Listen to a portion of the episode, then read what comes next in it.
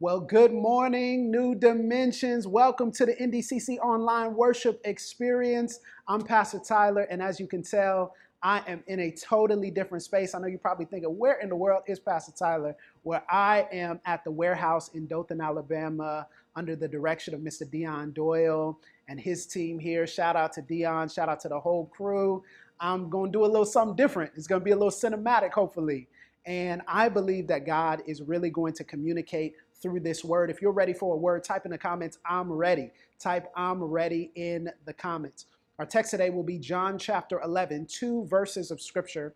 And actually, nestled in this narrative that's very familiar to you is the story of Lazarus on a macro, broader scale. But nestled in between this narrative uh, are two unsettling verses, verses that might bother you upon first glance. John chapter 11, verses 14 through 15, Jesus says this Jesus said plainly, Lazarus is dead. And for your sake, I am glad that I was not there, so that you may believe. Jesus says plainly, Lazarus is dead.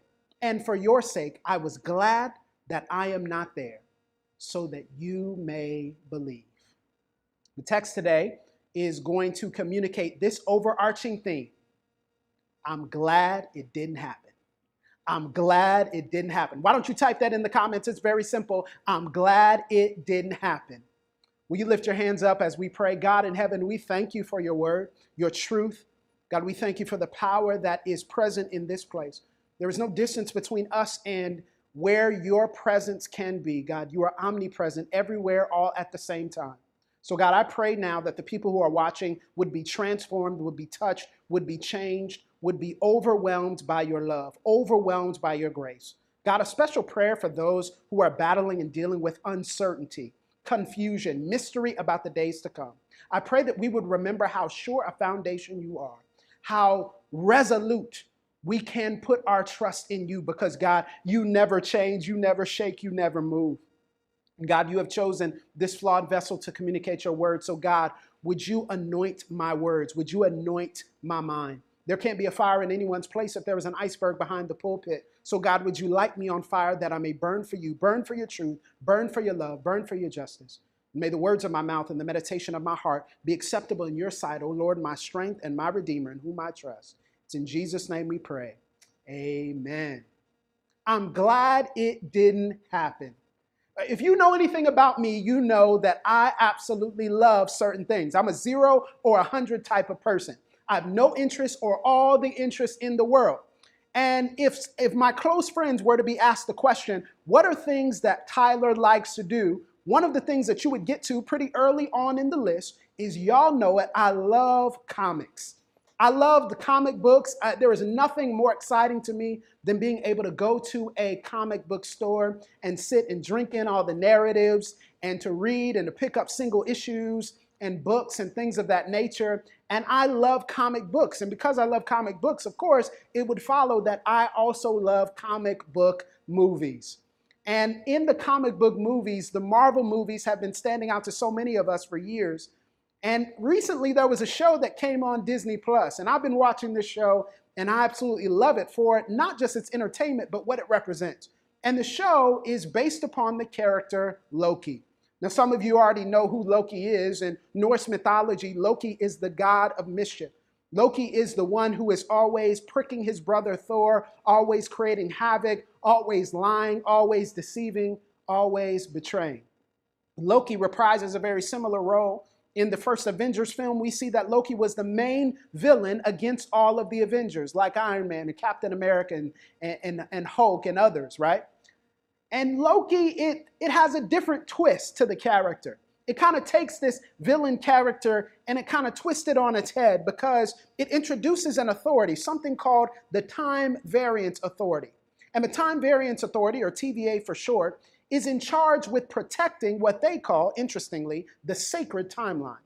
And the sacred timeline are the people who have been set in motion according to whoever is watching, whoever is over all of the Marvel Cinematic Universe. And the sacred timeline has people who will move outside of what's supposed to be the right time, who will do things outside of what's supposed to be. And they're called variants.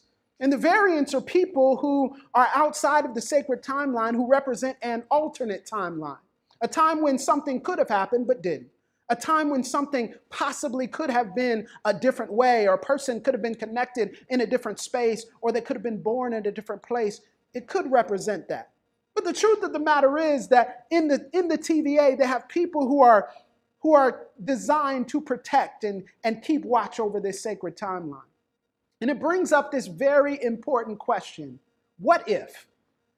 What would like be like if Loki were born in a different place? If he looked like a different ethnicity or he was a different animal or species, what would Loki be like? And that's what much of Loki is really centering on how different things could have been if they could have happened a certain way.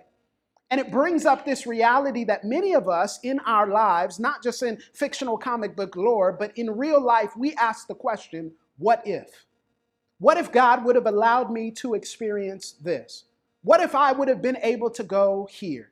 Type that question in the comments. What if? What if I would have accepted that job? What if I would have walked in that open door? What if I would have moved to that city? What if I would have married that person? And not just what if for us, but what about what if for God? What if God would have stepped in when I asked? What if God would have done the thing that I was begging God to do? What if God would have healed my friend?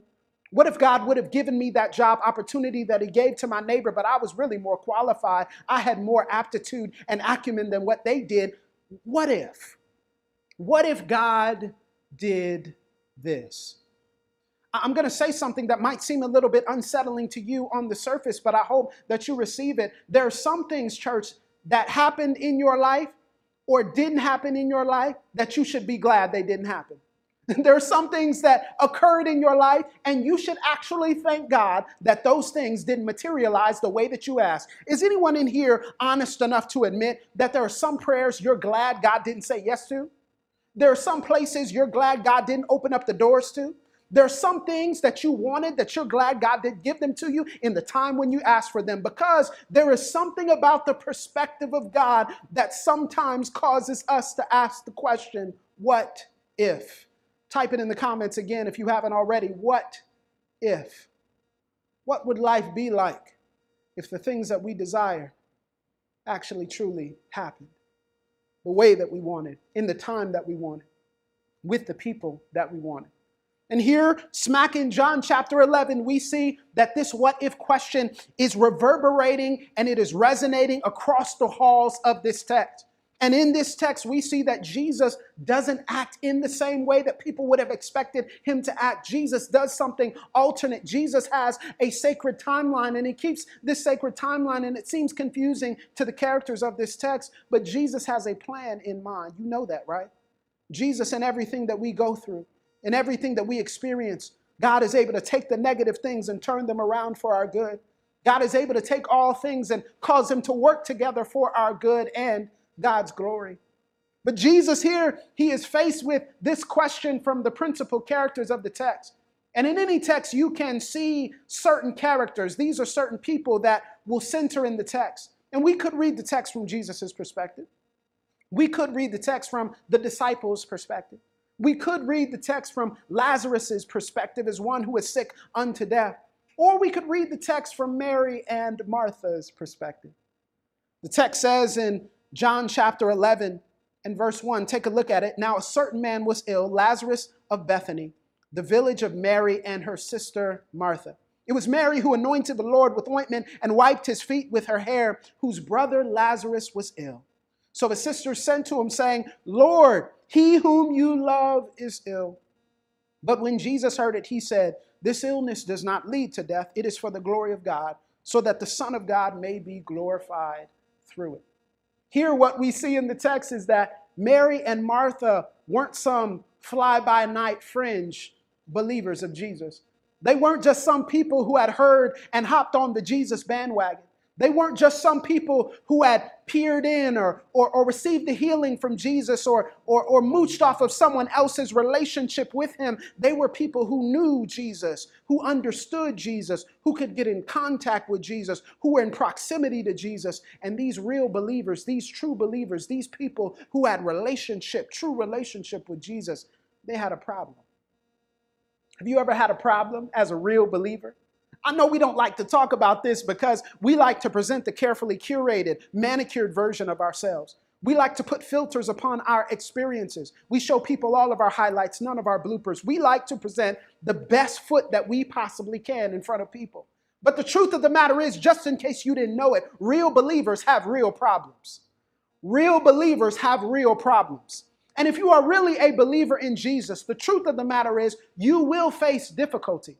Jesus even testifies to this in his disciples. In this world, you will face tribulations. Has anyone ever faced a tribulation? Can you wave at me? Can you put a hand up in the comments if you face a tribulation? Uh, can you be honest enough to say, I'm facing a tribulation right now? I'm going through difficulty right now. I'm going through hell right now. And what I ask for God to do is just to show up, just to walk in through the door. And God hasn't done it yet. And so you're asking the question what's going to happen if God doesn't do it? It's clear here it says that the text goes outside of its way to mention that Mary was the one who anointed Jesus with ointment and wiped his feet with her hair. She did a public display, a public spectacle that said, I truly believe in this Jesus. And I'm willing to trust this Jesus with my life. Isn't it interesting that sometimes the people who are most vocal about Jesus are the ones who face the most difficulty? Isn't it interesting that some of Jesus' most faithful servants are the ones who have the most horrid experiences? Isn't it something that the people who are sometimes the only ones in their family, or the only ones on their job, or the only ones on their college campus who are adhering to what God has called for them to adhere to, they're the people who are going through. And it can make make you ask the question, it can make you think in your head, when is Jesus going to show up? When is it going to happen? I think to be able to understand these when is it going to happen moments, these questions that we have, we have to we have to understand that there are different ways in viewing our theology and our walk with God. There are two crude ways of putting it if I had to put it in different contexts and on opposing sides. On one side, there is something called prosperity theology. You've probably heard of it before. Prosperity theology tells us that God so desires the best for us, God so desires for us to experience all of what God has for us, that God prevents pain from reaching us. Or if we experience pain, if we have enough faith, God can activate miraculous things on our behalf so that we can get out of the pain whenever we ask Him to. Now, I'm not going to lie to you, there are some tenets and points of prosperity theology that have been treated unfairly. It is not wrong for us to have things, it is not wrong for us to experience delight. It is not wrong for us to walk into all that God has called for us to walk into. But the truth of the matter is that swung to the pendulum, taken to an extreme, we can start to miss that God hasn't just set up everything for us to coast through life and not have trouble and pain. If you could coast through life and not have trouble and pain, how would you find out who you really are? How would you know what God has called for you to do? How would you know all the things that God has called for you to have? How would you know your true purpose if you just coasted through life and everything was easy and simple and you never face any difficulty? And if that's the case, why is it that Jesus went down a cross? Why is it that Jesus was buried in an empty tomb? Why is it that all the disciples that followed Jesus faced persecution? Why is it that the people who you know struggle? Why is it, if it's prosperity theology, that we assume that everything is supposed to work out for our good and everything is supposed to work out with ease and everything is supposed to work out without pain if Jesus didn't experience that? But there's another side. There's prosperity theology on one side. On the other side, it's pain only theology. There's prosperity theology, which says you're only supposed to experience the good things. And then there's pain only theology, which says you're only supposed to endure suffering. And there's, a, there's truth in this because suffering is connected to glory in the text. Paul says that I reckon that the sufferings of this present world are not worthy to be compared to the glory which shall be revealed. That's powerful. That's true. It is true that the, the Apostle Paul also says those who suffer with Jesus will reign with Jesus. But if it's all about suffering, why are there so many texts about blessing? If it's all about suffering, why does God give us unique mercies and unique graces? If it's all about suffering, why is it that God has put us in a place to be blessed? It can't just all be about suffering. It can't just all be about prosperity. I'm going to propose a third layer here. There's prosperity, there's pain only. I want mature theology. Someone type mature theology in the comments. Mature theology tells us that yes, I might go through pain, but God will work that pain for my good. It may not be easy, it may not be simplistic, but when God gives me good gifts, I'm grateful and I thank God for them. But I figure out a way how to use the good things God gives me to advance the kingdom of God and advance the people who are my neighbors and advance the poor and advance those around me because it's not just about me, it's about bigger than me. And mature theology can look at the grief and say, on the other side of the grief, there's growth. Mature theology can say on the other side of the diagnosis is God's presence. On the other side of frustration is realization. On the other side of pain is power. Mature theology can say I'm going through it right now, but trouble don't last always. Weeping may endure for a night, but joy comes in the morning. I want a mature theology. I don't know about you, church, but if you want a mature theology, why don't you put a wave hand in the comments? I want a theology that can stand the test of, th- of time. I want a relationship with Jesus that can be rooted in who Jesus is, greater than what I'm going through in this situation. How many know your Savior is greater than your situation? That your God is greater than the obstacles that you face? That the truth about Jesus is greater than what you feel right now? Mature theology, truth rooted in spite of our experiences, over our experiences. And this is what Mary and Martha had to realize that real believers go through real problems, but they needed to have a real theology, a mature theology. And it's interesting as the text goes on, Jesus finally comes. And isn't it funny how Jesus finally comes? Jesus finally comes. And it says this watch this, verse 17. Now, when Jesus came, after Lazarus had died, he found that Lazarus had already been in the tomb four days. Now, watch this little tidbit right here. Bethany was near Jerusalem, about two miles off. Now, hold up here. Lazarus had been in the tomb four days, but it was two miles away. Now, some people that are watching right now in the chat that could get there from Bethany to Jerusalem two miles off before this sermon ends. Y'all in shape. Y'all could get there in T minus 15 minutes, 16 minutes, 17 minutes. Two miles, that's it? Why is it that Jesus didn't show up? Why is it that Jesus didn't do the thing that they expected him to do? Why is it that Jesus didn't show up in time? What if Jesus would have shown up before? What if Jesus would have shown up in the space and time which he wanted to? Let me ask you a question. How many of you are upset that Jesus hasn't shown up in the time that you ask him to show up? How many of you deep down have some deep seated underlying resentment? How many of you have some bitterness, some frustration, some anguish, some anger, some unresolved pain because Jesus didn't show up in the time when you expected Jesus to show up? Mary and Martha did. Notice verse 21. Martha said to Jesus, Lord, if you had been here, my brother wouldn't have died. Mary goes on later when she confronts Jesus and says, If you would have been here, my brother wouldn't have died. Lord, if you would have been here, I wouldn't have been in this situation. Lord, if you would have been here, I wouldn't struggle. Lord, if you would have been here, I wouldn't have been broke. Lord, if you would have been here, I wouldn't have been unemployed. Lord, if you would have been here, I wouldn't have faced this debilitating pain. Lord, where are you? And some of you are not honest about it and the truth of the matter is, you can't experience worship and you can't experience depth of spiritual intimacy and you can't experience growth and you can't experience joy if you're not honest. And some of us need to have a real conversation with Jesus and say, Jesus, I've been harboring things on the inside of me.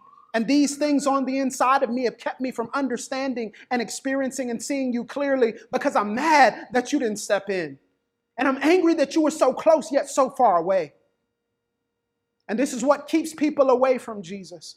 It's what keeps people at a distance from Jesus. It's what keeps people skeptical of the message that we preach. But I'm here to tell you something because Mary and Martha didn't just simply have this idea of, Lord, if you would have been here, Lord, if you would have done this, Lord, if you would have stepped in. Because Mary says something interesting later in the text. She says, If you would have been here, my brother would have died. But then she says this two words even now. But even now, I know you can work a miracle. Do you have an even now mentality? See, again, we need a whole or mature theology. A mature theology can be honest and say, Jesus, why didn't you show up? We can be honest about our own frustrations and our pains and our anxieties and our anger toward God. But then we can, in the same breath, also have an even now mentality that just because I'm angry with God doesn't mean God doesn't have power still.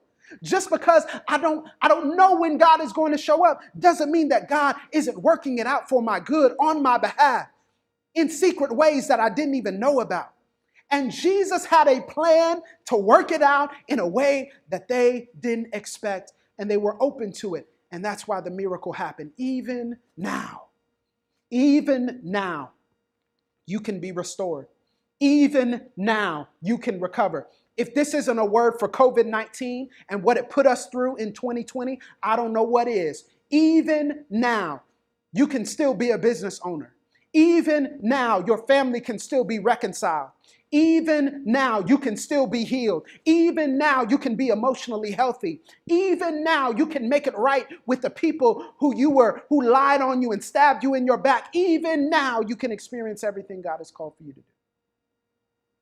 My time is running short, but, but church, I hope you have an even now mentality. Type it in the comments. Type even now. Even now, God can move on your behalf. And that's what God does. God moves on the behalf. It says here in, in verse 40 Jesus said to her, Did not I tell you that if you believe, you would see the glory of God? Didn't I tell you that if you kept this even now mentality, you would experience God's glory? And they roll away the stone. And it's so funny what they say, right? They say, Hey, Jesus, by now he stinks. If he's going to take away the stone in verse 39, he's going to stink. He's been in there for four days. Isn't it funny that sometimes when we ask God to move and God gives instructions, we keep God out of the things that are too messy? We keep God out of the things that we think are too toxic. Oh, you don't know about my relationship life. Oh, you don't know about what I did with my finances. Oh, you don't know what I said about this person. Oh, you don't know how I cussed them out up and down. You don't know about how I talked about how I was a believer and then they crossed me the wrong way and I had to lash out at them and I had to let them know God ain't there with me yet. God doesn't really want me to be, God doesn't really want me to roll back the stone. God doesn't really want me to open up the things that stink. And Jesus says, No, open them up. And what Jesus was trying to do in this moment, church, as I close, I want you to hear this. Jesus was trying to give them evidence. It says here in the latter part of John chapter 11 that once Jesus had performed the miracle of Lazarus raising from the dead, of raising Lazarus miraculously, what happened? That the Pharisees and the chief priests in that moment decided that they were going to kill him. The move of God brings opposition. The move of God brings pain. The move of God brings obstacles. And Jesus moves miraculously and mightily. He rolls back the stone that was messy and stinky and toxic and contained death. A place of death became a place of life because he is the resurrection and the life. But then it says they wanted to kill Jesus. And then John 12, it takes it a step further. Watch this John 12, verses 9 through 11. When the large crowd of the Jews learned that Jesus was there, they came, not only on account of him but also to see Lazarus, whom he had raised from the dead. So the chief priest made plans, catch this, to put Lazarus to death as well.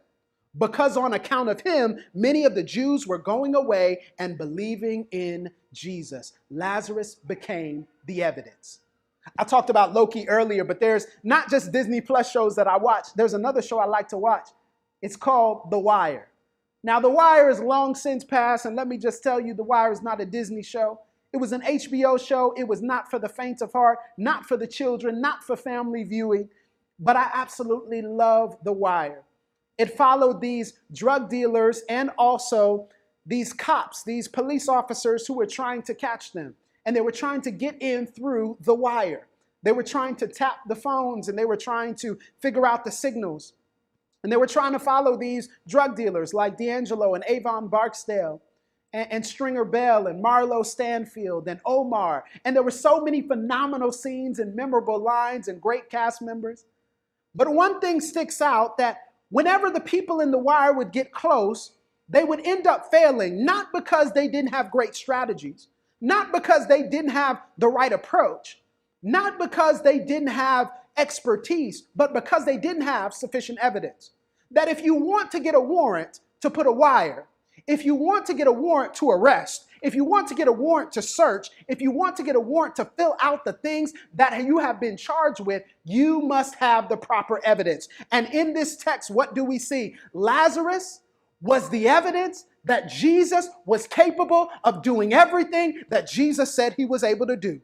You are the evidence that Jesus is capable to do everything in your city, in your neighborhood, in your family, with your background, in your state of life, with your bank account, with your situation, with your past, with your pain, with your frustration, you are the evidence. And I want you to think about it bigger than you because you might be going through it right now, but I'm glad it didn't happen. I'm glad that Jesus didn't step in when Jesus wanted you to. Why? Because now I can see that Jesus is real in your life. And now your neighbor can see that Jesus is real in your life. You are evidence, church. And when you are the evidence of the truth, when you are the evidence of the way, when you are the evidence of the life, you have to go through pain and you have to go through frustration, but you need a mature theology. You need an even now mentality. You need to know in your mind that you're the evidence, and you need to believe in your heart that God is doing something bigger than you in your situation, in your family. It's about more. You are the evidence. And if people looked at your life, could they say with honesty? Could they, could they say with clarity? Could they say with clear understanding that Jesus is real because they looked at your life? Could they say and see, would there be enough evidence to convict the Son of God that he was real based upon your situation? And I don't know about you, but if I got to go through pain and frustration and anguish, and if I got to go through all of the hell that I've gone through in my life for Jesus to be glorified, it will have been worth it in the end because it's not just about me. It's about the God on the inside of me. And I'm willing to be evidence. Is there anybody out there that's willing to be evidence? Can you wave at me in the chat and say, I'm willing to be presented as exhibit A and B and C that Jesus is real, that Jesus can save. If he can save someone who was strung out on drugs, if he can save someone that was that was found in someone else's bed, if he can save someone that was addicted to substances, if he can save someone that came from the bottom, God can save you too. I'm willing to be the evidence. Lazarus was the evidence, Mary and Martha were the evidence, and you are the evidence, church. So, God in heaven, would you call your people to have an eternal mentality, a perspective, and even now idea of the truth? That no matter what they're going through right now, I sense someone is going through deep pain, deep anguish and they're asking the question, why? Why am I here? Why is this going on? What if?